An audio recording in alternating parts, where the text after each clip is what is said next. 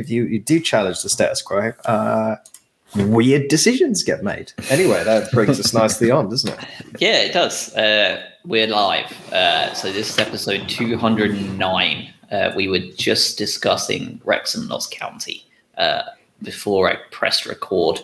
Um, so today's going to be possibly a bit different. I don't know. Uh, I'm going to throw out the link to join here. Um, Adam is already gone. He's had enough. I'm sick of it. I'm already annoyed. Yeah. In 30, se- in 30 seconds, he's out. Uh, I'm going to post the link to the StreamYard um, for anybody to join if they want to. Um, the instructions are all on there. Uh, you just need to hop in. When you enter the waiting room, we will be able to see you. Uh, we're just not going to be able to have 8 million people in here at once. We could have like one person enter for the whole show. We could have no people, or we could have like 10, 20, 30. Who knows? It really depends on how angry people still are, I think. Um, and and, uh, and whether we've struck too late on this iron um, because we had to take a, a bit of a break um, from dealing with just we just couldn't do it. Uh, Easter was around, people had responsibilities, uh, and in general, just the, the the sentiment was we're not in a good mental space to even talk about this game uh, until until Easter Monday. So before we, as I get this tweet posted out, let's start with welcoming Adam Craig. Welcome. How are you feeling? What's the overall feeling in your brain right now?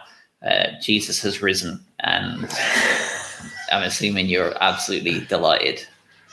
I couldn't be more delighted as a, as a bona fide atheist. I'm thrilled. Uh, yeah, I the, I'm still annoyed. I'm still really annoyed. I think this is going to be the case for a lot of people, and I think it's going to be like this for quite a while. I, I, this this isn't one. I'd compare it you know, in a different, in a very different way. There are losses where you get really frustrated about the outcome.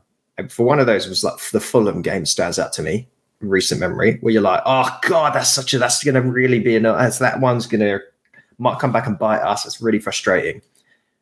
Then there's games like this where you will remember this. We will talk about this game in in months and in years to come because it was an absolute disgrace. I don't even care about the actual game of football now. That's so much. I don't care about the game of football. The, the outcome of it and and what happened during is just despicable on such a variety of levels. Anyway, I'm fine. How are you, Craig?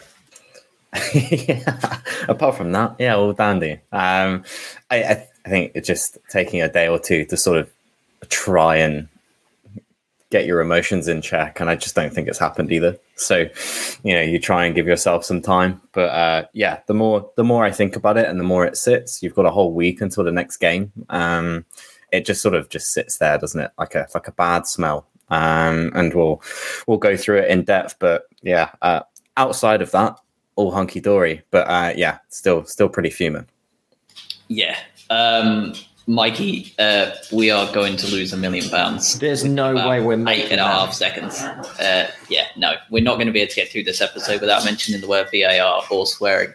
Um, if we manage to get anybody else on, they will also fail, I suspect, within about eight and a half seconds. Um, so I appreciate the offer, uh, but that's not going to happen. Um, let's at least talk starting lineups before we get into the absolute shit show uh, that unfolded. Oh, we've already lost a million. Unfolded, uh, yeah, unfolded before us over those ninety minutes of football, um, if you can call it football, with the just the the mess it was. Um, what were you thinking? Uh, Ferguson back out, Colwill in as well. Just an all round swapsies uh, from from the midweek game. How were you feeling? Just a just a quick pretty basic rotation, but De Zerbi seems to have his preferred eleven, does he not? Hey, Craig and I, we talked about this, didn't we? We sort of we saw this one coming, which is weird for us. Uh, we, we kind of predicted that we'd have like Ferguson come in uh, for the Bournemouth game, and then we'd switch back against it, uh, a side like Spurs and and see what see what Danny Welbeck has about him. The Webster one, I think, you know, made made sense as well, right? I, I think this is this is areas of the team where you feel confident about switching people around and, and, making a swap. I don't feel that great about any other parts of the team massively about making these these changes. But yeah, these these seem fine. Uh, and obviously Ferguson gives them a very different proposition when you bring them on later on in the game. It's a very different experience dealing with Danny Welbeck than it is with Evan Ferguson. But yeah, it felt fine. I'm honestly after some. I've blocked so much of the bloody game out of my mind at this point that I don't. I, you could you could have honestly had Ronald McDonald play for us, and I wouldn't really remember.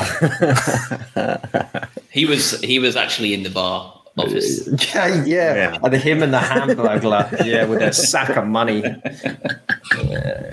It's uh, yeah, just classic rotation. Expect it again for the next game as well. Just sort of in and out. Webster, Colwill, Ferguson, Welbeck. They'll continue to swap through, but yeah, it's, it's not the uh, it's not one of the agenda items for today, is it? But um, but yeah, I think it was it was expected and it was the right call. Obviously, uh, I think yeah. Well, we'll get on to the football, but I thought it was it was good. Yeah, uh, let's get straight into the football. Um, let's get to, I think it was about seven minutes in. Uh, first incident uh, that barely got a nudge on commentary or cameras. Uh, penalty, early days. Uh, I don't know which one it was who handballed it um, that brought it fully out of the trajectory of the of the attacker. What did you think? Uh, that handball very early days. I know you know which one I'm talking about now, but it was very early on. Um, the, the, one where Lenglet like mm-hmm. pushed it, right? Lenglet, that's it. Yeah. yeah. It basically just punched the ball out of the out of the way. Yeah. It's I mean, it's stupid. We'll we'll, we'll we use that word over and over again, but it yeah, it, it's a handball. I, I don't I don't really know. I, I don't know if this set the tone for the game as well. Um, where you just sort of twenty minutes in, you're like, oh, it's going to be one of those. Um, but just the first of many, it is a handball. Um, I don't really know what what explanation you can give or some sort of investigative journalism aside from that, but it's just a handball. Well, I mean, I guess the first instant was even before the bloody whistle had gone because you had De Zerbi kicking oh, yeah. with Stellini.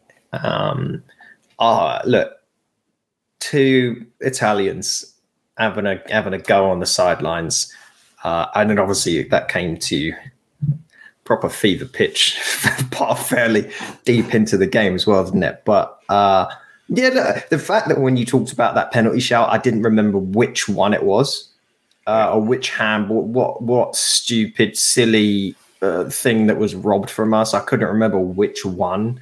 Uh, speaks volumes. I just watched it back. Yeah, like Superman punched it. Yeah, it doesn't matter. Doesn't matter.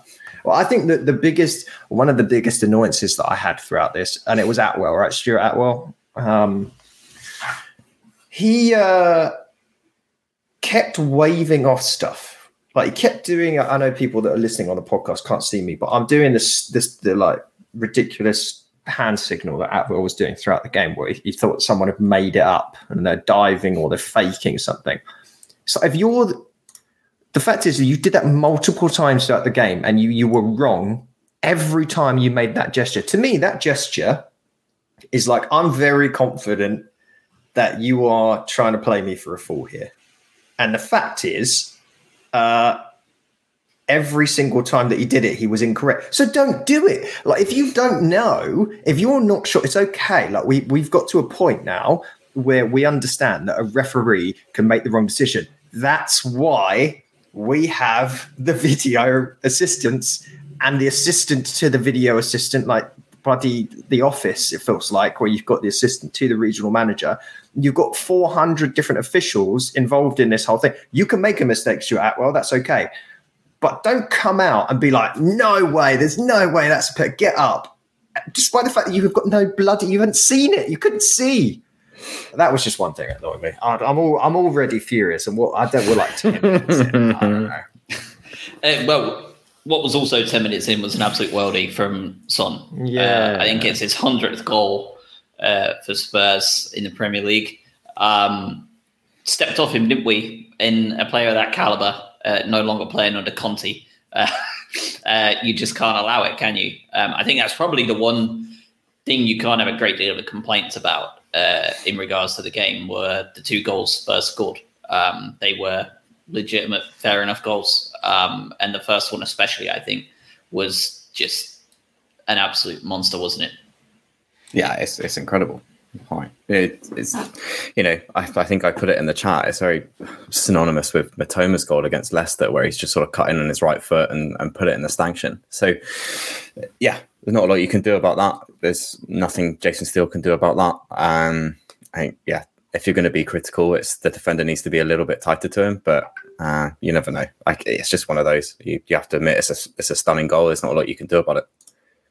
Yeah, I don't. I'm not. I, all credit to him. I don't. I'm not complaining. I'm not going to complain about our defending in any way. Like, I know you mentioned stood off. I, I, mean, he did, but I would take that gamble ninety nine percent of the time to like show him there because he literally hit it in the only like one foot square box that he could score from that position. It was it was yeah ridiculous. But you know, having said that, um, Tottenham's like, how many attempts on target did they actually have throughout the game? Three. Th- three shots on target. Okay. So, and 35% possession. They are one of the bleakest, saddest, pathetic outfits I've ever seen from a, a supposed top team. They are pitiful. I, and I genuinely, and I like the fact that some, of course, there's always idiots, but I do like the fact that a lot of Spurs fans have come out and basically said, yeah, like we've absolutely robbed you here. I pity them. I pity the fact that they have to watch that garbage football team play every week in the way that they play. Because great, you scored a, a, a unbelievable goal, completely sort of against the run of play throughout the game. You scored two goals that you really shouldn't, and you got completely outplayed and you won because of the refs. Imagine, imagine having to watch that with these high expectations. You're in this gazillion pound stadium. You've got arguably the greatest ever striker in English football history. I mean, statistically at this point, he is. You've got Heung-min Son, who's the best player to ever come out of Asia, and you play this drab, awful football, pathetic. That annoyed me as well. At least with Bournemouth, you looked at Bournemouth and you play that game, and you're like, tell you what, good for them. They came out, they came out and played. Spurs are just diabolically poor. Yeah, they are. Uh, I've taken this well. I th- no, I think it makes it worse though, doesn't it? I think that adds to the the the feeling of just gross injustice that we watched yeah. unfold. Is that it's not like it was an end to end thriller that had this controversy. It was a battering from start to finish that was absolutely engineered to have a different result to the one that should have happened. Um, and let's talk one of the biggest ones immediately. Uh, Mitoma's goal. Uh, first of all, what a what a take and what a finish! Um, unbelievable finish. I thought from from Mitoma. I originally thought it was offside. Was what they were looking for. Um, never once did I assume it was a handball because it quite clearly come off the sleeve slash chest, like shoulder area, and that's been like the sleeve has been played onside uh, and not not a handball all season long. That's been the rule. Like if it hits up on the sleeve. It's not a handball. We've had this. The precedent's been set. We're all happy with it. It's happened many a times this season, and it's always been given the same way. The lino, after the referee said no, the lino did motion to the fact that it hit his shoulder, um, and was like it, that it was. That's he where was, he, he was it. tapping here on his upper arm. This guy, I don't know like, where he's perceived it, but he's created a new scenario that didn't happen where the ball yeah. touched way lower as well. Yep, James in the chat saying he's seen he's, he's seen Ronaldinho score a dozen goals like his disallowed goal. Um, and let's also add to the fact that yeah, he was also pushed into that ball. Uh, absolutely a foul anywhere else on the pitch, by the way. Absolutely. Um, and the goal is disallowed for handball. At that point, that's number one. We're not even at the fifth yet. This is one of five that that we've actually had the club. There's more than five. We know this. We've seen the highlight reels but this is just one of five that the club have actually officially took to PGMO. Um, five uh, that they've actually felt were worthy enough. Um, I don't know if you've seen it today, but the admin have also put up an entire separate video um, of all of the incidences uh, on the Brighton YouTube channel, which is just like perfect. Well, it's not to watch it. I wouldn't recommend. I wouldn't recommend watching it. Um, but Craig, what's good? what are we, what are we doing here? Well, it's just they don't know the rules today. And we're, we're just saying that the precedent's been set, right? And we're all in agreement, and it's been talked half to death this season that that is that is a legitimate play, um, and it's it's a great finish too, right? It, it, you've got two hands in your back. You've then managed to control it with your chest and or part of that sleeve, which is deemed as legitimate and eligible to be played. Um, and yeah, like Adam said, the linesman's just made it up, right? He's just he's touched an arm where it didn't touch, and again, you then talk about this whole clear and obvious nonsense around VAR and being able to overturn that, and that it's not clear and obvious or whatever utter nonsense it is, is that it's unjustifiable how bad. And, and, we're talking one of five, right? You can probably just copy and paste this for for the rest of the rest of the hour, but like, it's unreal how that's not been looked at and gone. Actually, that that might need to be overturned. They've just dismissed it, and the same way that Atwell's swinging his hands and arms around, saying that everything can play on. You've got a dedicated team looking at different angles of this, and they've still got it wrong, and, and that's that's the the injustice alongside Spurs paying absolutely turgid football. But yeah, it you can't justify it. I don't. It's very strange. I think it speaks volumes. And Pierre in the chat, so Pierre in the chat said it's appropriate on this Easter Monday that they've spent the weekend with egg all over their face. Um, do you want to hear a good stat? In England, kids on average consume eight thousand calories worth of Easter eggs every year per child. How mad is that? I consumed eight thousand calories after the game. A stretch. just just from just beer alone. Beer, yeah. yeah. just yeast. You're still baking in there. Um, yeah, oh, absolutely, yeah. I I think, and we're not even on to decision two, um, but I think the most mental piece of this is that we had a shocking penalty call uh, in the Brentford Newcastle game, and we had a linesman legitimately elbow a professional football player in the face on live He's pretty hench linesman as well. And people are still talking about this more than those, more than that incident. The elbow in the face from the lino has been actioned upon much quicker by PGMOL, uns- unsurprisingly. Um, but the media and the radio and the general articles and all that sort of stuff and the pundits and the analysis they're actually spending more time talking about what happened at Spurs than someone actually elbowing someone in the face. This is where we're at with how bad this this performance was. I think Stuart Pearce said today that he's never seen in his entire life, whether playing it or watching it, uh, a team be as victimized as we were um, in that game. Uh, let's talk about decision number two, and I'm trying to remember what order they all went in. Actually, let's just talk goal first. Uh, Lewis Dunk, unbelievable. Where's that been all season? Just peeled off at the back post, no one marking him. Great header into the back of the net, and a well deserved equaliser. And I think at that point, we all thought, here we go. Like we've been victimized a little bit here, but this is this is where it's all going to turn around. The crowd was gone at that point. You could hear them; they were just deflated, and you thought, okay, now's the time for us to turn this around and capitalize on this and really put them to bed. Yeah. How'd that go? But no, it did feel that way. And and yeah, it, it felt like the, having having that that finally a goal, a, a, a, proper goal from a corner, not one that like bounced in off of someone that we had more recently, like oh, it just flopped in or someone it was a miss mark or whatever. Dunk made it, it was a proper like he made a run, he got away from his mark and he smashed it in the back. Great. Um, unfortunately, we just won't remember it now. I, I, barely remembered it before coming on here, and I just rewatched it back. But uh, yeah, I mean, it just felt after enough of the game went on after that point, and there were enough chances that happened and enough silliness. Hannah will get on to the Spurs goal, the, the second one, the Kane goal. That felt inevitable. That felt more inevitable than a comeback from us. That was like, it's just a matter of time before Kane scores. I would have bet a lot of money on it. I really should have.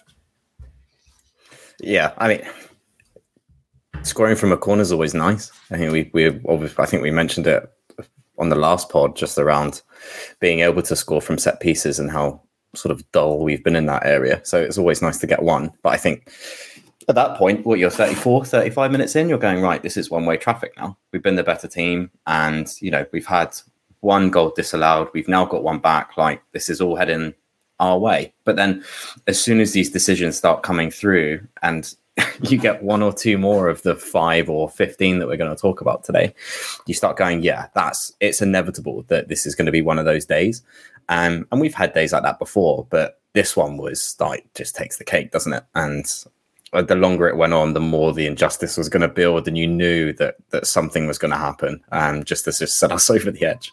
Um, but at, at, that point, it's a well-deserved goal. It's a goal from a corner. It's lovely. You, you're then looking, all right, let's push on from here. But uh, sadly, we're not allowed to. But this was, uh, it was, you sort of have to score goals from set pieces against teams like Tottenham, especially if all your others get disallowed. But the the the way they defend and the way they set up is just so congested. And I'm sure you noticed even before all of the silliness happened. Hmm. Uh, we at the final third of the pitch, we're normally so clinical in terms of pass completion and like those little triangles of passing, especially Mac, and we we couldn't do it. Like the the pass accuracy and the consistency of play to, when it got to that final third was appalling um, against us for the most part. Uh, so it was important to score in a scenario like that because they do. If you give any credit to Spurs, they do defend with solid lines fairly well and put you. You don't get anywhere near as amount of time as you'd want, which is why you know I think we saw we didn't see the best games out of the attacking group. Yeah. Uh, Alexis Mac Allister didn't have his best day, did he? I think he had a really quiet one um, and was yeah. on the wrong end, however, uh, of disgraceful decision number two. Um, because this team is capable of scoring goals uh, an unlimited amount, it feels like at times, uh, against anyone. Um, and we had our third goal uh, to theoretically put us 3 1 up. Um, not sure if it was just before just after half time. Uh, but Welbeck, uh, decent shot, fair enough, uh, but came off of Mac Allister's hip, blasted off of it really because he hit it hard. Um, and to no fault of of the goalkeeper or anyone else. It just wrong footed him as it would. Horrible deflection, but back of the net goal. Probably should have done better. I still think uh, than he did, uh, keeper Lloris. But I mean, he's also not a great keeper in general at times, is he? Um, he's a bit erratic at best. Um, and the goal is in. We're two one up at this point. Everybody's buzzing. Happy days. And after VAR check, it's disallowed for a handball. This one is more egregious for me because there's not a single replay or angle I've seen that has any insinuation of that hit in his arm whatsoever. It's very clear on every angle I've seen that it hits his hip. Very clear. What what do we do? Like he, they didn't even ask him to go over and look either time. Let's talk about. Yeah, that. he didn't do the first one either. No. Uh, I I had to go back and I had to go look up the rules. Um, it's just that I don't encourage anyone to do this, but there are so many checks and balances that can be run in these scenarios, whereby I think fairly objectively we can say, and of course, look, if you're listening to this, um, and we're all biased for the most part. We're all Brighton fans. We want to see an outcome one way or another. But including someone, the officials, yes. Right, right. But you could also, I think, given the outcry that's happened from from you know, quote unquote neutrals, um, that starts to make you feel better about the, the, the situation here. That we're not talking completely out of line. The fact is, when you're viewing this back on video, there isn't, in my opinion, for both Mitoma, but especially for this one, there isn't a clear situation where for this one too, you go back and chalk the, you remove it. So you've gone against the decision on the pitch. That means they've gone and they've said, we collectively agree that you that we've gone against what you decided on the pitch. We're going to scratch it off, and you don't even need to review it. We're that confident that it was a handball. Well, that's just flat out wrong. Like I don't know what you're you're seeing the same footage we are. Like I did not see that, so I'm confused as to how they've seen it. And I think, you know, this culminates in us getting onto like the idea of bias or at least predetermining some level of decision because of X, Y, or Z happening. And we, we, we see that most of all in the Mitoma penalty example. But Craig, I, I didn't, i have watched it back three times while Josh was talking. I still don't see it hitting Max. Like it, it hit makes, hip. it makes no sense to me. And and just I think even if you go right, okay, where and I think we we saw it in in the chat as well from James. Like, where is he meant to put the rest of his body then? Right? It is like he's actively tried to get out of the way of it and lifted his hands and arms up and away. So even like there is no doubt that it hits his hip. I'm just saying, but given playing the complete devil's advocate, which is the worst thing to do on this type of podcast, but it's like he's actively tried to get out of the way of it anyway, right? So it's it's just a baffling decision. I don't, and another one I just don't get. And I think Josh, to, to your point as well, it, this one feels worse than the other one because there's just there's no there's no grey area here. It doesn't it doesn't hit his hands or his arms. So why isn't it overturned? And and again, I don't know what they're doing. I they're just completely asleep or just that incompetent at their job that it is borderline, you know, this conspiracy theory of corruption and all of this lovely stuff that we're talking about because that's the only available explanation now is that they genuinely do not know what they're doing and are favoring results. Yeah. Um, I saw a, one of the one of my friends in one of the Brighton chats put up an interesting bit of math, um, Scott Steiner esque uh, maths going on, but it's actually an interesting one. Um, in ref on Ref Watch today, they have like the Ref Watch on Sky Sports every Monday, and they go over the, the decisions and stuff. Um, Dermot Gallagher has said that with good images and a competent operator, VAR should aim to and expect to get at least 95% of the big decisions right. So that obviously is a one in 20 chance they would still get a big decision wrong on occasion. Uh, hopefully, not forgetting to draw lines like the Arsenal game, or just forgetting where a player is, whether they're in a red and blue shirt or a totally different color shirt, like they did against Crystal Palace, uh, or any of the other ones they've got wrong. Uh, still a one in twenty chance. So, fair enough. You think, all right, well, that's better than what it was before. Anybody who had the misfortune of watching the first half of the Wrexham Notts County game today will agree that linesmen are not great at their job when left without any help whatsoever. Um, if you take the five big incidents yesterday and they each have a one in 20 chance of being an error, the maths is one in 20 to the power of five, which is then one in 3.2 million. The chances of yesterday having all of those five decisions wrong and all five errors to our detriment and all to Spurs' benefit all of them clarified as being incorrect by everybody watching it experts, ex players, ex refs, everybody is 3.2 million to one. At what point do we start discounting incompetence and start accounting for legitimate bias? Where I want to go further, but I'll wait until further on. But what at what point do you think that we go, huh, that's really unlikely.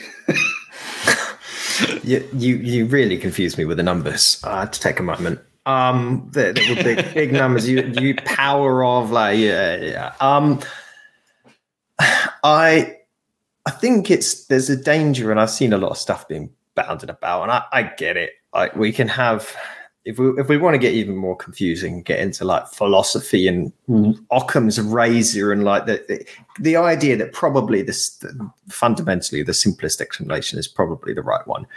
These people are probably just a bit crap. However, I agree in the sense that how can you be this bad when there's so many of you involved in which the the sheer volume of individuals being able to help analyze something that is videoed and replayable, where does that fall away? Because I agree with what you said. At a certain point, you have to go, honestly, we could put chimps in suits and get them to review it. And if we just have enough of them, like they will they will come to the right conclusion. Like it doesn't matter. So I, I don't think it's an excuse that they're incompetent, even if they are a little bit incompetent. But at the other end of the spectrum, I don't think I'm not, I certainly don't buy into this idea that there's this clandestine top four group and you know they they wander about in in you know black suits at night and drop into museums and steal jewels. And like there's Daniel Levy's shaking hands with the refs. You like I don't buy that. But I do buy into the idea that there is a pre, there is an inherent bias baked into to these refereeing groups, and they talk to these individuals and they know the impact that certain decisions have on their reputations, on their livelihoods, and it is simpler to go against the smaller club where the backlash is less. Um, that's that's absolutely what I buy into, and I think we're seeing that now. Are we the only ones that get bad decisions made? Or no, of course we're not. But we've got enough of a sort of statistically relevant sample now where we are being screwed. We are being screwed, and it completely changes the course of our season and the future of this team. Do never get away from the fact that the idea be that the, the club is infallible and it will never fail. We could be in 10 years out of uh, have no money and be bankrupt and out of the football and league structure. It happens quickly. Look at every example of a club that has had that situation happen to them in the past five to 10 years. Clubs that were Premier League sides that had gone on to big stuff. That's that's the damning factor for me. Like I can't get away from that bit. I know I've gone off completely off piece here, but I, that's that's the shocking bit. I don't think there's some spectre version of the refereeing group that's that's t- taking like dollars under uh, pounds under the table at some bar somewhere. But at the same time, I do think they're inherently biased. I think this might be the most controversial opinion on the podcast so far in 209 episodes, but we're living in a post pandemic world where remote work is more important than ever. I would go as far as to say that the chimps don't need to be in suits. Trackies, track suits. Yeah, whatever they're comfortable in, honestly. Yeah, um, and I, I still, yeah, I would be, I would be happy. it might make them more relatable as well. You yeah, you might see um, a chimp in a suit and think, "I'll tell you what, how could I possibly?" Yeah, yeah, intimidating. Yeah. Uh, um, there's a lot of talk in the chat here. Um, no action from PGMOL can compensate for loss of dreams and loss of players, um, and that's that's the one, right? Um, if we make Europe, the likelihood of holding on to a Caicedo or a Mac Allister, personally, I think Mac Allister's gone. I think we could finish top four, and I think Mac Allister's gone. But the others, your Mitomas, your Ferguson's, your Caicedos, like these players, if we make Europe, we are in a massively stronger bargaining position with teams and the players themselves, right? And if we don't make those competitions due to days like Saturday, you can point to these moments and go, this is where we have began our dismantlement as a team. And Adam, you said it before. Look at Scunthorpe and Yeovil. We were just talking about it before we went on live. Scunthorpe and Yeovil are about to be relegated. They were championship teams 10 to 12 years ago. They were turning us over 10 to 12 years ago, beating us comfortably every now and again when we'd play them. And if you want to go even further, look at Leicester. Mikey in the chat's already said it. They've just hired Dean Smith and the returning Craig Shakespeare to save them from relegation. These were Premier League champions seven years ago. These things, these things can't like you're absolutely right. These things can turn on a dime. And these Mikey in the chat, these decisions cost millions of pounds, one way or another. Why are they not recorded? Why are they not logged? Why are we not auditing these trails? Why are we not having them like how does nobody have any kind of transparency into what that conversation looked like between VAR and the referee. One, two, three, four, five decisions. How? How how do we not have any of that on record anywhere when this could cost teams millions upon millions upon millions of pounds? How do we not have that? Yeah, I, I agree with you completely. I think it's, and you think VAR was probably introduced because there's so much money in the game and there is so much riding on these results now, right? And you could argue that you need to have more scrutinous officiating in order to make sure that you get it right. But it's doing the utter opposite of, of what it's doing and it's only muddying the waters even more. Um, we spoke about it earlier just around, yeah, I think I saw it in the chat as well. A competent operator is obviously the key bit here is that they are not fit for purpose. I think my own personal opinion and and excluding every, everyone else's, I think the technology is okay. I think it's the people using it that are just crap.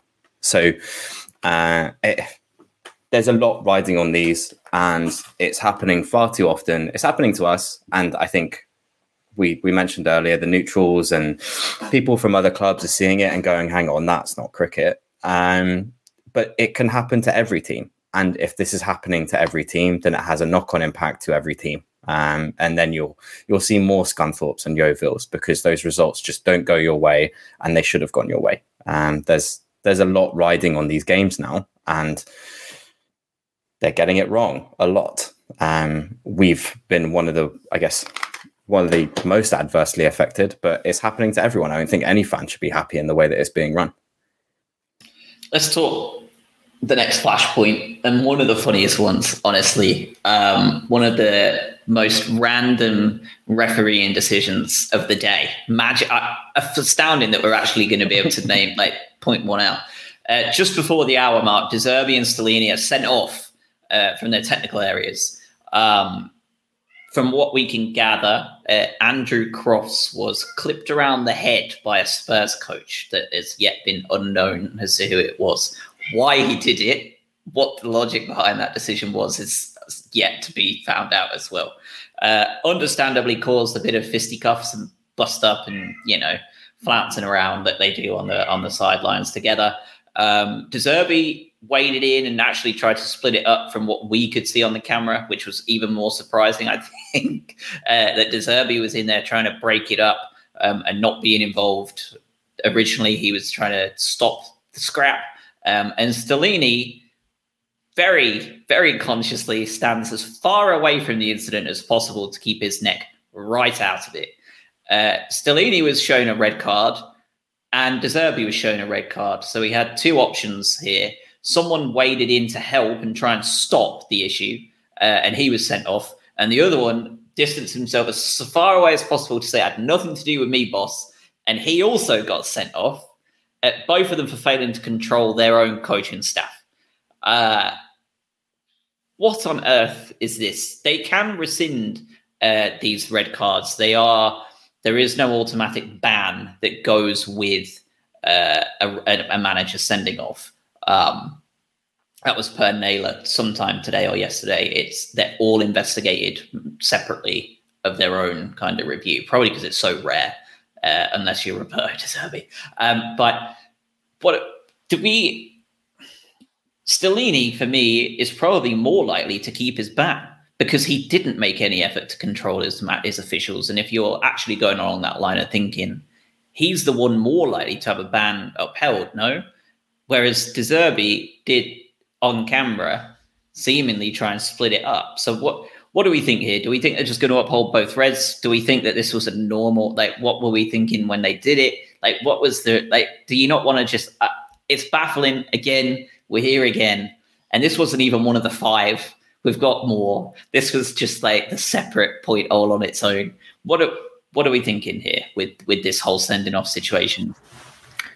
I, I, will say something more controversial where I do think there's more premeditated. I think this was actually all just a very big plan and coup so that Ryan Mason uh, was able to essentially take charge of Spurs again uh, because he's now last man standing. Uh, Stellini's on back in the stands, then Ryan Mason is back in control of this club.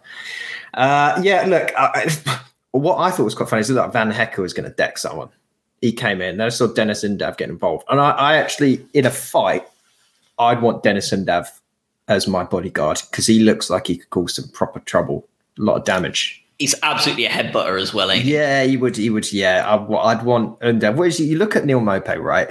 I've got going way off piste, but Neal Maupay, I feel like he plays Why the character not? character pretty well on the pitch, but I don't want Maupay in the fight, like because I feel like he would scarper when he knew it's like ah, actually I've played my hand here, I've got to get out. Undav, I think, would go down with it. He'd just get involved and he wouldn't know when to quit. So, yeah, I quite like that.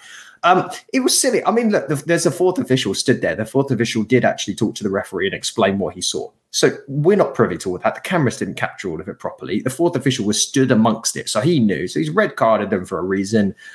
I don't know. I don't really care. I saw some headlines about also the stuff before the game where they would get involved in stuff, and Mikey hinted at this, where apparently something was said about Stellini insulted De Zerbi about Potter. Potter was the reason for success. Feels like a weird thing to come out and say, hey, welcome to the game. Good luck today. By the way, the only reason you be successful was Graham Potter. Go to hell. Like that feels like a weird thing to happen. I'm sure a lot of this was all taken out of context. Also, I, people saying De Zerbi should be embarrassed, and this is this is we talked about this before he signed. He's, he's this is him. You, you you take the good and the bad, and quite frankly, when he's been in the stands, we've been very successful playing. He even joked about that in a presser. He's like, I should sit in the stands more often. So I don't care about it. Also, I don't really think it provides too much of a distraction because let's face it, um, if we didn't have the silliness, uh, it, it feels demeaning to call it silliness. If we didn't have the inherent refereeing bias to screw us out of our league position and ultimate goals as a football team yes, uh, on Saturday, we would have won the game, despite all this, despite De Zerbi's actions, despite him embarrassing the car, all this kind of. We would have won. The players would have got out there, and you'd been like, "Wow, they really fought for him." So I don't care. I don't care. Do it. Do it as much as you want, mate. Yeah, I thought it was. Well, for me, I thought it was funny. I, I also think I would. I would take Van Hecke in a fight as well. I think he he's got some unbridled rage in there. You can see it. Yeah. yeah. Um, but yeah, I mean, it, like you said, it is who it is. I it, he he, he he's done it three times now, right? So like, um, it, it's you know, it's it's no surprise to me now. Um, the hilarious outburst from some Spurs guys uh, or some fans or whatever saying that you know he's put himself out of the running for the Spurs job because he's so fiery. Like, what a load shite. Have you looked uh, who you've hired before? What do you think? Unbelievable. Like your your current manager was out for two and a half years for match fixing, right? Like I don't I don't think you've got a leg to stand on. But Conte's sure. so hot headed he lost all his hair and had to get a so whatever. It's it's just a bit of drama, isn't it? So uh, you you can tell that De Zerbi does this because he leads from the front right. He takes all the flack and he takes the heat. He's a fiery Italian, and uh, you know these players are fighting for him, so he's doing something right. I, I don't mind at all. Like you said, I've 100% record when he's in the stands anyway. Yeah, he was saying he wanted a season ticket. Um, I think he's probably joined the wait list by now. Uh, the next one um, that I think is really worth talking about because it's one that I've seen given a red card over and over and over again, regardless of whether the ball is got or whether contact has been made or what. It doesn't matter. Um, Højbjerg, both feet off the ground, uh, what amounted to essentially a scissor tackle uh, on Gross. Um, was it um, Højbjerg or Perisic, or were there two? Might oh, I think Perisic. it was Perisic. Perisic. I, yeah, I think there was there was one of there was Romero and Mitoma as well that was yeah. called out. Bro, well. Romero's an absolute ass as well, isn't he? what a deplorable little man he is. He's crap as well, and he's got the attitude. Anyway. No, what what did you think of that? Because that one is the one I've seen more people more grey areaed on as to whether it was a red card. For me, that's a stonewall red. Like that is absolutely a red card. Like he has no control. He's coming down like bum first. Like he's literally like sitting down with his legs outstretched, his studs up, and he makes contact with Gross as well as the ball, but he has no control. How is that not? To me, I but personally, that's a red card, one hundred percent. I mean, I, am thinking. I'm trying to get my head around because I'm thinking of the one. There was the other. There was one on the Mitoma one where he didn't make a big deal out of it, and I think that's one of the ones you're referring to. And then, and the other one I think you are specifically talking about is the one, yeah, that was Perisic. Um, both could have absolutely been red. I think Mitoma did, and the commentary was decent about this. They talked about the fact that Mitoma didn't make a big deal of it, but he could have absolutely jumped in the air, held his knees like old dear old Harry Kane would have done, cried a little bit, and the guy would have got sent off with a review. Um, and probably this other one as well. I don't know who's training the Spurs players just going two footed. And I like that they, I think they claimed, oh, you know, he did get the ball in the end well, yeah, if you go in two footage, you better bloody get the ball. Like that's the whole point. You've got two bloody chances to get the ball. You've got two feet. You're not allowed to do two footed challenges. It's just so. Yeah, I mean, they should look. We should have won the game four one, and Tottenham should have had nine men. I don't know what else to say. yeah, yeah, eh, it's a two footed challenge. You're not allowed to do that. I don't know how that's not clear. And again, I questioned whether the referees even know the rules at this point. It's just like that's silly. You can't go two footed in. Like even if you get the ball, like you said, I, there's can't explain it. It's just it's so weird to me. We can we can go even further for Perisic because he arguably should have had about four yellows and a red um, because he was already on a booking when uh, we tried to take a quick corner um, and a second ball was on the pitch. Um, Perisic threw that ball on the pitch intentionally. Is that not a red yellow? Second yellow? No. With kicking the ball away, it's always been one. If you're putting a second ball on the pitch on purpose to stop, that's a yellow card, isn't it? Normally. Yeah, yeah. I- part of me wonders what the outcome of this game would have been if it was played at the Amex. Uh, I know it's I know it's a little bit cliche and redundant to say, oh, they're pressured by the fans, and I, obviously I know the VAR is not in the stadium, but I do feel like that on the pitch, he it felt like he was very much playing a little bit to the home crowd. Um, I don't remember a ton of decisions. And again, we are biased. I don't remember a ton of decisions that went our way where you're like, actually, you know what? Good job, ref. Uh, maybe there was one he played on where it wasn't a foul, but I, I feel like there was a number where we came in, especially the Caicedo, where we won the ball fairly and the ref would blow up as well. It's just, it was just a just a nasty, nasty, annoying game, a horrible refereeing performance. Yeah, pretty shocking. Uh, next up, penalty shout number one. Uh, Mitoma. This was Højbjerg, right? This was this, This was, was Hoiberg. Højbjerg, So yeah. this is where I'm getting. See, I'm there's so fucking many. I'm getting a mix up as to who the frickin' Spurs shirt was doing each one. Um, so the the Højbjerg tackle uh, tackle slash absolute stonewall foul uh, on Mitoma. Um, we've had two goals disallowed. We've had a almost definite red uh, in my book, not even barely looked at. Um, we've also had that handball at the start that wasn't even looked at, from what I can gather, for the for the penalty as well. Um, so we're now at like numerous new. We're already like the train is like so far down the track, like towards the dead end area. Like we're runaway train at this point. Like the ref has lost all control. It's all gone to shit. Everybody is raging already. And then just now we're getting onto the Mitoma tackle in the box from Højbjerg. They take a decent look at this one and still come back with one saying no, and two, to Adam's point, we're so confident that it's not a penalty. You don't need to worry about a thing, Attwell. Don't worry about checking that on the screen, mate. You're good to go. They have to have been watching something else on TV. I I don't. I, don't- I- this is the one where if you ignore, if you decide to just pretend, pretend you are an ardent Spurs fan, and you, you know, you were there, White Hart Lane. You've seen them lift all the. Tr- no, never mind. You've seen them play a lot of football games, uh, and and you you watch this game and you come to the conclusion. All right, I'm going to admit out of everything that I saw, I don't think I don't I think Mitoma handballed it because the rule about the arm bit, whatever. I think he handballed it. I did think Mac Allister, if it comes anywhere near the hair, comes with the hand of the penny, but you can't give the goal, you've got to disallow it. And you know what? He did win the ball, so it wasn't a red card.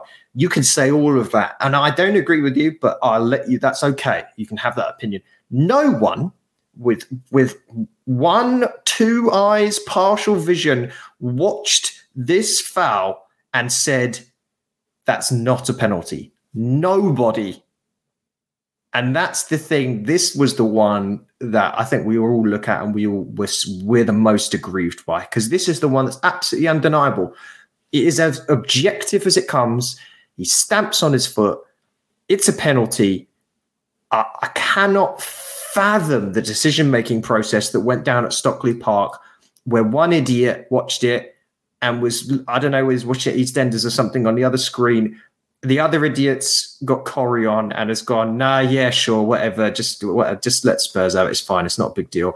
And then yeah, don't don't get the ref to have a look. Don't bother with it. Just let it happen. Well, uh, someone explained the flow chart of the decisions that got them to just continue playing. yeah. It- this is the one isn't it? Like just the the other ones like you said if you just completely ignore them which we aren't we spent 49 minutes talking about them. But just this one is just deplorable isn't it? And, and for me it's like right so let's pretend that i'm in Attwell's tiny little brain just for a few seconds right It's a lot of space. and you and you go right Roomy. yeah, right. he's brought the ball down. He's then either fell over voluntarily, which is a dive in the penalty area, or he's actually been caught. Right. So surely, if he thinks that there's no contact been made there, then Mitoma's dived and it's a yellow card. Right. And, and you then stop the game. Instead, he hasn't even done that. So he must think that there's some contact there, but it's not enough, in which case VR does get involved, in which they don't do their job.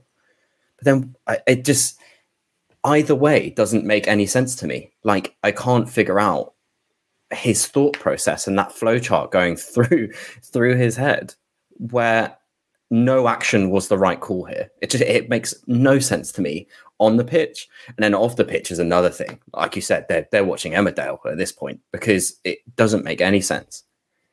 Uh, and this is the one they've come out and apologize. I, I haven't caught up with the news. This is this is the, this is the one where Howard Webb and the PGMO have actually come out and specified that they messed up here. Okay, okay, and what that what does that do, right? Sweet FA absolutely nothing. Just add another little apology card to the the, the little table that we now have of, of letters that we've got from Howard Webb. Uh, it doesn't make a difference, and that's the. It's not one of those things where it's like you've had a fight with your partner, and you say, "Okay, I've apologized. It won't happen again." It's the only way you can sort of explain it is if you had a fight with your partner, but the fight is where she's or he's burned half a million pounds of your money. That's the sort of equivalent. It's like, well, yeah, the apology works on a certain level, but at a certain point, I don't just want an apology. Your apology in this situation is worthless. Make the, you have no excuse not to make at least like close to the right decision. Make a close-ish to the right decision. It's okay if you didn't think it was a penalty during. Okay, run it back. We'll get the VAR to look at it. Let the assistant VAR, the assistant to the assistant VAR to look at it. Okay, fine. We're still not really sure. Uh, Stuart, come just have a look. You make a final decision. I, even if you did all that, I can at least like make peace with it a bit. I'll be like, okay, and you went through your checks and balances. I don't agree with you. This is silly. But the fact is, they failed in a system designed to remove failure and then apologized. Don't apo- it's worse that you've apologized. I'm more annoyed that you've apologized and admitted fault. Of course you're at fault. We can all see you messed up. How though? How did you mess up? It really is getting into the point of like catching your other half in bed with like eight people of all genders, shapes and sizes, and them going, sorry about that. Yeah, really sorry. Is it? Like, want, yeah, do you want to go out? We're later? so yeah. far beyond it, or just like coming home to them burying six bodies it's just like I don't think you being a serial killer is redeemable. Actually, um, you're gonna cost us everything. um, there's no like why. Um, Arctic Temper in the chat is asking if Mitoma's penalty was given. Højbjerg would have been on two yellow cards. No, his second yellow was after the the penalty that never was. So he would maybe he wouldn't have made that tackle. Maybe he would probably would because he knew he would get away with it anyway. But no, he would not have been on a second yellow at that point. Um, James as well saying that surely like some sort of accumulator effect in the ref's head, and we see this a lot even in out decisions over the course of the game. Uh, if someone's been given a dodgy penalty, you tend to see them become very, very friendly on giving nice free kicks and penalties at the other end uh, to kind of even things out. But when you know you've given a few wrong decisions or one way, you might want to balance out on the next dubious one and kind of like do it. Whether that's right or wrong, it absolutely happens um, yesterday or the day before was just pure stubborn. I am wrong. Uh, it is my no. It's what's the uh, what's the meme? Am I wrong or the children that are wrong? Yeah, that's the principal the Skinner one. Yeah, yes, yeah, I, did it. There's honestly, I genuinely think they could have handed a machete to Harry Kane, and he could have come out and hacked an arm off a Brighton player, and they wouldn't have reviewed it. I, I, I, don't I don't understand. Like they could nothing. What else could you? What else could have happened in that game? Because it turned into a com. It turned into a circus. Managers get sent off. We've got like clear and obvious penalty. Two footed challenges flying in. We haven't even got onto the bloody shirt pull that was hundred percent a penalty at the end. Like multi like handballs, all the. I don't. At this point, it's just uh, it doesn't matter. Clearly, they had it in their minds. They were like, "We're just not gonna. We're, we're only seeing this game through one way." Uh, I don't, I don't know. appalling. Yeah. Appalling. yeah, far too many. Don't know what's going on. Uh, the worst refereeing performance I've seen, probably. I mean, when apart from talking like League Two and National League and stuff like that, you can take it back then. But since VAR's been introduced, that's the worst refereeing performance I've ever seen.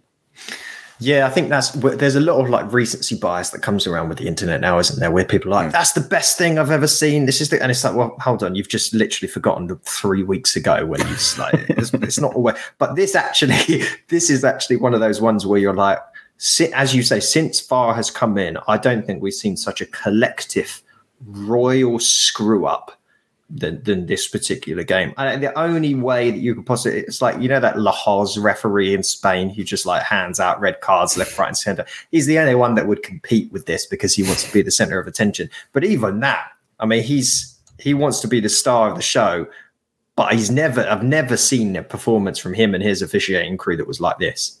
At least we know like what he's gonna like. We know that comes with his territory, right? Like we know that. Like we're not. We know that it's not a shock. Like that's just who he is. At least Yeah. like we had some semblance of expectation of a normal refereeing performance.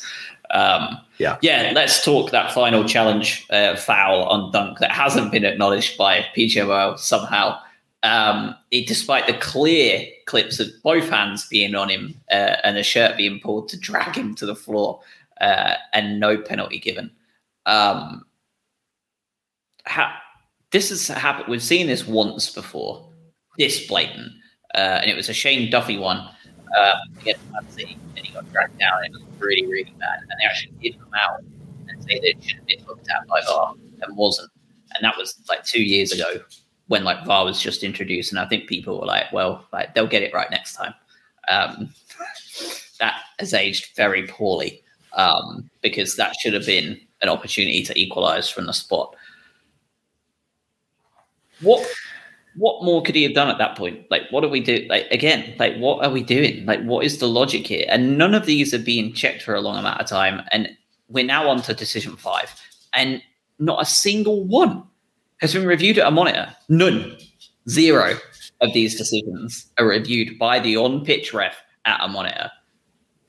this is where we start to get into this idea of like is it is it bias versus like complicit uh corruption right um and i think it was on bt sports goal show or whatever it was i saw some clip on the internet where they had one of the one of the 400 former referees uh, that that come on and they talk about the decision and they're like, yeah, yeah, yeah, this is this was this was wrong. But he also did say sometimes the the officiating crew are advised to make or not make certain decisions, and that sounds.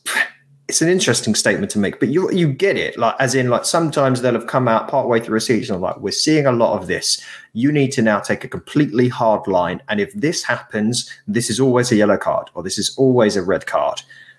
To me, this game reeks of something that's been said where they're like, we need to we need to cut down on the number of times we get the ref to come over and look at the screen. So if you can make a decision at Stockley Park, get it done, and we move on with the game. I don't know why. I don't know if there's an ins- like some kind of like we want to slim down on injury time, stoppage time, like whatever it is.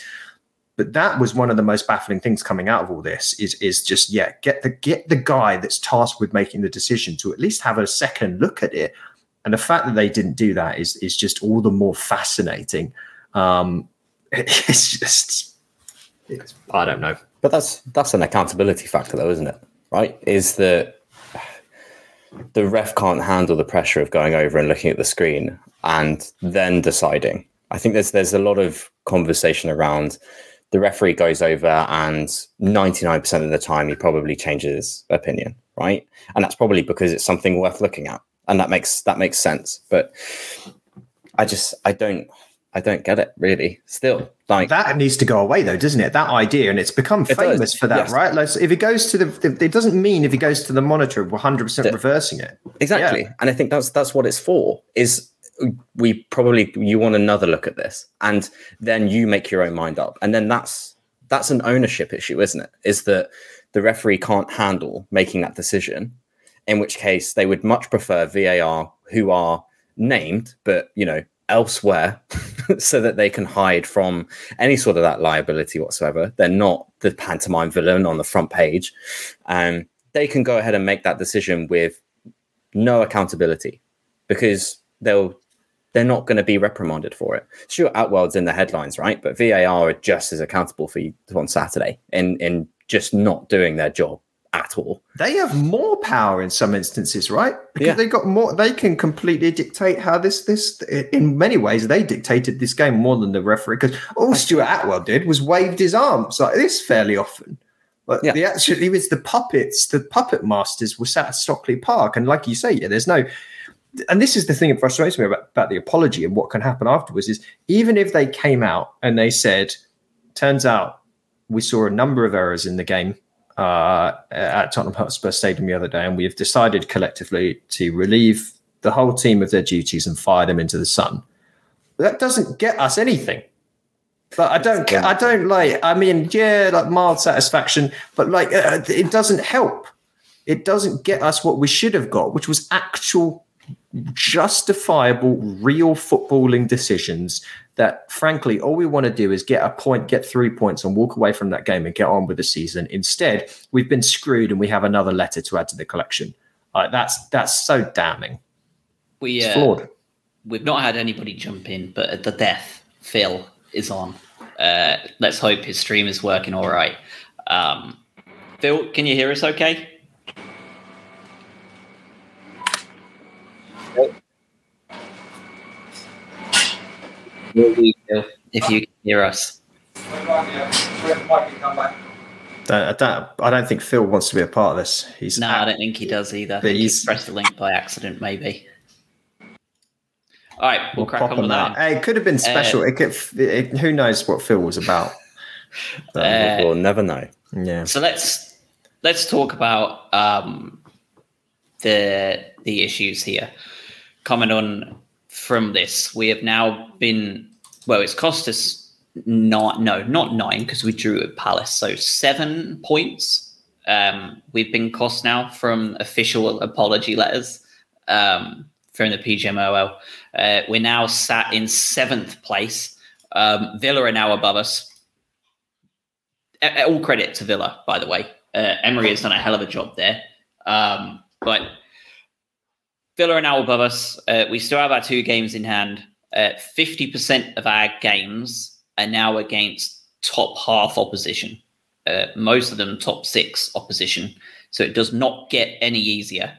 Uh, and some of those games that we're not playing against big boy sides, we've got teams like Forest at Forest, right? The ones that you don't want, you don't want to have. Um, so what's the what's the thinking here? Do you do you think that just in your heart of hearts, uh, at the end of the season, we look back and we're doing our season review podcast. Do you think two questions? One, do you think we still make Europe of any of any option, conference seventh place or above, essentially, or an FA Cup win? Or do you think that we miss out?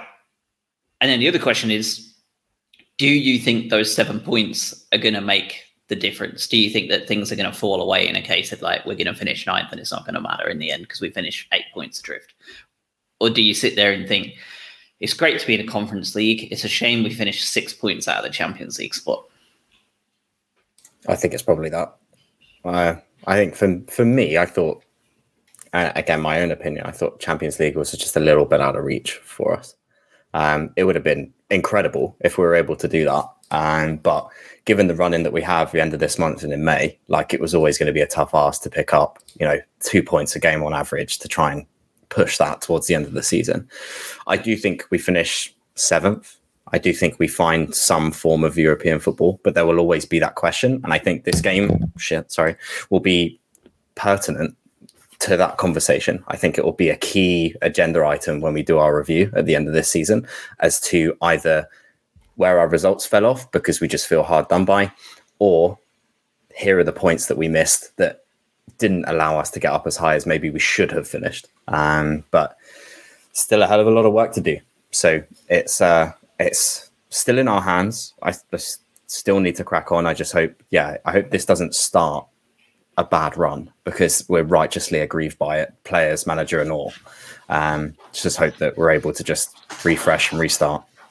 We've uh, we I'm going to cut you off, Adam, because we have someone just joined the chat that definitely knows what they're doing here with their blacked out background and posh microphone. So we're going to add Mikey from the chat to the chat. Uh, Mikey, how are you feeling today? Welcome to the show for the first time ever. After there he is, commenting the man, the myth, the legend. Thank you. I'm Mikey in the chat. Times. Yes. Uh, yeah, feeling a little bit better today, but uh, let's put it in some context. It's still not great, is it? Um, yeah, no words. This is this is this is why you guys do the podcast, not me, because I walk away and go, I've got no words. I don't. Well, we just ramble. That we we have the opposite. We have too many words, unfortunately. Yeah, that's the.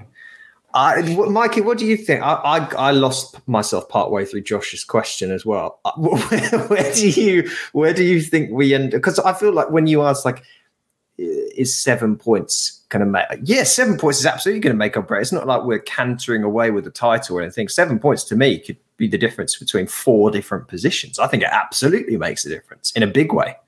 What do you think, think, Mikey? I think seven points could be huge because it was for the West Ham game, last game last season, where we could have finished like 12th or we could have finished something else, couldn't we? Yeah. And it's because we won and other results went our way, especially this season with how close things are at the top, or the top half, or in the bottom half. Yeah, it could be huge, could be huge, and it could cost us millions, whether it's in just simply league places or, you know, qualifying for Europe in a different capacity. I think the, the the question about Champions League, whether or not we're ready for it, whether or not it was achievable, any of that stuff, to me, I don't care about the reasoning or analysis behind it. You're you deserve to finish where you finished because that's that's the output. It's a fairly simple meritocratic. You get points and that's it. And that's where you end up. We could get knocked out straight away in the Champions League, or not even make it through the qualifying thing because we play like rapid Vienna and lose. That's that's okay. But the point is, look, we've played good enough football. Did I see this? Where did I see this come out the other day? Whereby like our form post World Cup is second only to Man City in the league. Um, like we are absolutely or have been absolutely where we deserve to be. And yeah, it, it, is Champions League too big for this club at the moment? Probably. Doesn't matter. I still want to be in it. I want to be as high as that we're capable of. I don't want points taken away from us on stupid, biased decisions. That's for me where it comes down to. Yeah, I agree. I think I think we've we've uh, done very well to earn ourselves to where at least where we are. But I think also you look at this season in general, and you look at Liverpool, and you look at Chelsea. They are struggling. I think we will struggle to find a better season to to qualify as high up in the table as perhaps we could do this season. Um, I mean, who knows? Where, you know where where uh, what's going to happen next season? We we've honestly no idea. But um, yeah, I, I I think it's just a real shame. I think it's a real real shame. Well, obviously very disappointing. We could probably talk for another three hours about the injustice of it, honestly, uh, because like Adam said, it really was just so bad that like this is the cry wolf one. Like no really this was the worst thing we've seen in years. Um chelsea next uh under the tutelage of frank lampard uh, at the bridge. Um a team that are in desperate need of a bit of luck and a turnaround in fortunes. Uh craig how are you feeling about the referee in the var group this weekend ah, just abysmal right? like it's just you. There's just no faith in it. Well, there wasn't any faith in it in, anyway. But right, you, you come off you come off the back of something like that, and you go right. Okay, is there any point even us showing up to Wembley? Is there any point even just rocking up to Stamford Bridge when you know your mind's just going? It's all premeditated. It's all premeditated. So, I, just we have the ability to win that game. Um, there is a slight thing in the back of all of our brains at the moment that goes, please don't stitch us up like just somewhere um, and and be able to to ride this out. We have a good chance to win that game. Let's just hope that the the officials decide to do their job that day. Hey, here's a dumb question. I, I will answer what you said as well, but should there be a system like? And I'm not saying this is a shining example. In Formula One, the FIA, and we've seen this already this season, right? Josh already got his head in his hands.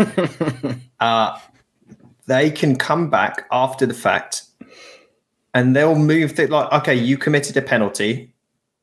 The trophy now goes over because it went the exchange hands from Alonso, didn't it? And then it went over to George Russell and won all the races, and then it switched back uh, to, to, Fernando Alonso. Now, obviously, that is not the best example of how this should be interpreted and, and what would happen. But should there be a situation whereby if you can't change how everything is calculated, if there is an outright mistake that has contributed to changing the changing the game and the points that happened, should you be able to retroactively change the outcome of a game, knowing if a decision went the wrong way? Objection. It's already been done. It's happened with Man United, didn't it? Bruno's well, against. Yeah, okay, okay, okay. Maybe with a little more time at the end of it than like one minute or whatever afterwards. But yeah, but do, I mean, I know it sounds silly, and I know that eh, as soon as you suggest anything in football that is outside of the realms of like what we've been doing for years and years, it gets met with "No, you're bringing no, this isn't how a game works." But like, you, this table doesn't seem fair to me. how are Spurs walked away with three points after this? They've come out and apologized, like you should have had a penalty. Of course, it's tough because you don't even know if you're going to score the penalty. But like, how is this good enough? How is the current situation, the current setup, the solution, the right way to do it? We all feel aggrieved every neutral feels aggrieved that we've been robbed. But Spurs, meanwhile, they just walk on. They're now six points clear in fifth place. That's not fair either. Yeah, I mean, you've you've got like ex players and ex refs even actually coming out for the first time ever and saying like we need to consider rematches for situations like this. It was that bad. Do I think it will happen? Absolutely not. No, yeah. obviously not. But like that's how bad this weekend's performance was. That you've got ex professionals coming out and putting out such blasphemy as offering the idea of rematches because of how bad the situation was. I think I think the problem is, is there's no accountability, right? There's no there is no option. There is no alternative dimension where things go well or or justly. And that's that's the problem. The only thing I think we can do from any perspective, right? Like at any job that you're in, whether it's like, you know, on the checkouts at Tesco or the CEO of Twitter putting stupid doges on your Twitter account. It's like I feel like all you can do from all of those things is cover your own ass, right? That's all you can do. Keep receipts of everything if you think it's going to be a problem in the future, right? That's the best advice you could give anyone. If there's teenagers listening to this and they're going out into the working world, cover your ass first. Don't worry about anyone else. Cover your ass. Keep your receipts because when shit hits the fan, you're covered. Why are we not doing that in the fucking Premier League with tens and hundreds of millions of pounds and we have no idea what that audio sounded like that day with five separate decisions? How? How do we not have that? It's such an obvious solution that even if we can't hear it, at least send that to Bloom and Barber on Monday morning. Here's the audio, full, unedited audio of that conversation all game and allowing that conversation to be heard. Because then at least you can understand from a club point of view, when you get the apology, you know why it gives you then like you're covering your own ass. Then like you've got it. Like the only the only answer to that is that they know the level of incompetence they're at, and they don't dare do anything like that because they know that it would basically cause the whole house of cards to just totally collapse in on itself. Surely. I, uh, I wish I, I, wish I had. I don't. Uh, Mikey, maybe you've got. I, I don't. I, I can't even really fathom a feasible solution. I think you, you get a bit of closure through that, Josh, but it still doesn't change the table. And I think the other thing we've talked about this before, but and by the way, we have these same problems with other sports too, different varying degrees. But I'm talking about when you bring in the idea of gambling, you're putting money on top of money here. And people that bet on these games, of which there is lots, there's tons of money sloshing around and the outcome of these decisions can can contribute to millions upon billions of pounds of change and there's just there has to be more level of accountability, as you say, and an explanation or an apology or anything of that doesn't affect. It has to, it has to come back to the actual thing that matters at the end of it. It has to go back to the actual result. It has to go back to the points. It has to go. It has to lead to the money. An apology or an explanation doesn't lead to the money. It's just a a band aid over a, a, a broken arm. It's pointless. So I think you guys have said this on on the podcast before. In in cricket, in rugby, for example, the officials are all mic'd up. You can hear all of what they're saying, uh, and you can often hear what the players are saying as well. Um, I uh, you know we've said this before that they should bring that into football as well. I guess the refs wouldn't want it, but but we do, and I think it would have two benefits. It one in that we can maybe understand what they're thinking and the other thing is, if they are they're messing about or they're thinking, actually, no, I really want Spurs to win this game. Not saying that is happening, but if it does happen, we can then hear it, and that's then going to deter it from happening as well. Like may- maybe I'm just being a bit over the top with that, but we can hear what they're saying. We can go, oh well, okay, or or we can then counter that a little bit more afterwards, and rather than just a oh sorry, we can then work out you know there can be a bit more dialogue between between the, all sides, if you see what I mean. I, I, yeah, I think it's what everyone would want, right? And it, it's just it won't happen because it will show in plain daylight how incompetent these refs are. So they they absolutely will not do it, and they they won't go ahead with that because they know that they're doing a bad job. Um, so you can do, do they do they know? Because I've, heard, not, I've heard some of these refs because they look out for one another.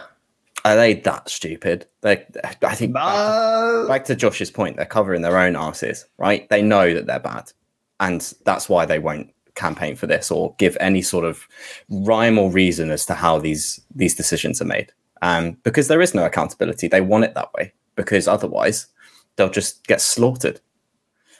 I, I, I think for me anyway, again, in my opinion, against everyone else's, is that they they know that they don't want that because it will just it will show to the world how bad they are at officiating, and we know that they are, but they don't want concrete evidence of that out into the ether.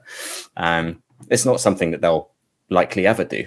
Um, we we want it. I think everyone wants it because we want to know what's going on and how did how on earth did you even get to that result or decision. Um, I just I just don't think it's going to happen as much as much as everyone wants it. Yeah, I, I, I, I think I, it's very unlikely. I don't know. I also don't know like what because even in, in, the NFL is uh, not a great example of this because people are furious of these situations as well. But for those that don't know, like this slows obviously the NFL like it's like a the slowest game on earth with all the breaks and everything. But the coaches can throw a red flag or whatever and essentially object to a decision that was made on the pitch, and then that that triggers a review. You get a limited number of those. It's more to it than that. But the, the funny part being is that when you throw the flag and they review, they then go to the video. They basically go to Stockley Park, the equivalent. They go to New York and they review it. So even if we had the system in place where De Zerbi could complain in real time about a decision, which he would, he'd probably be throwing the things all day long.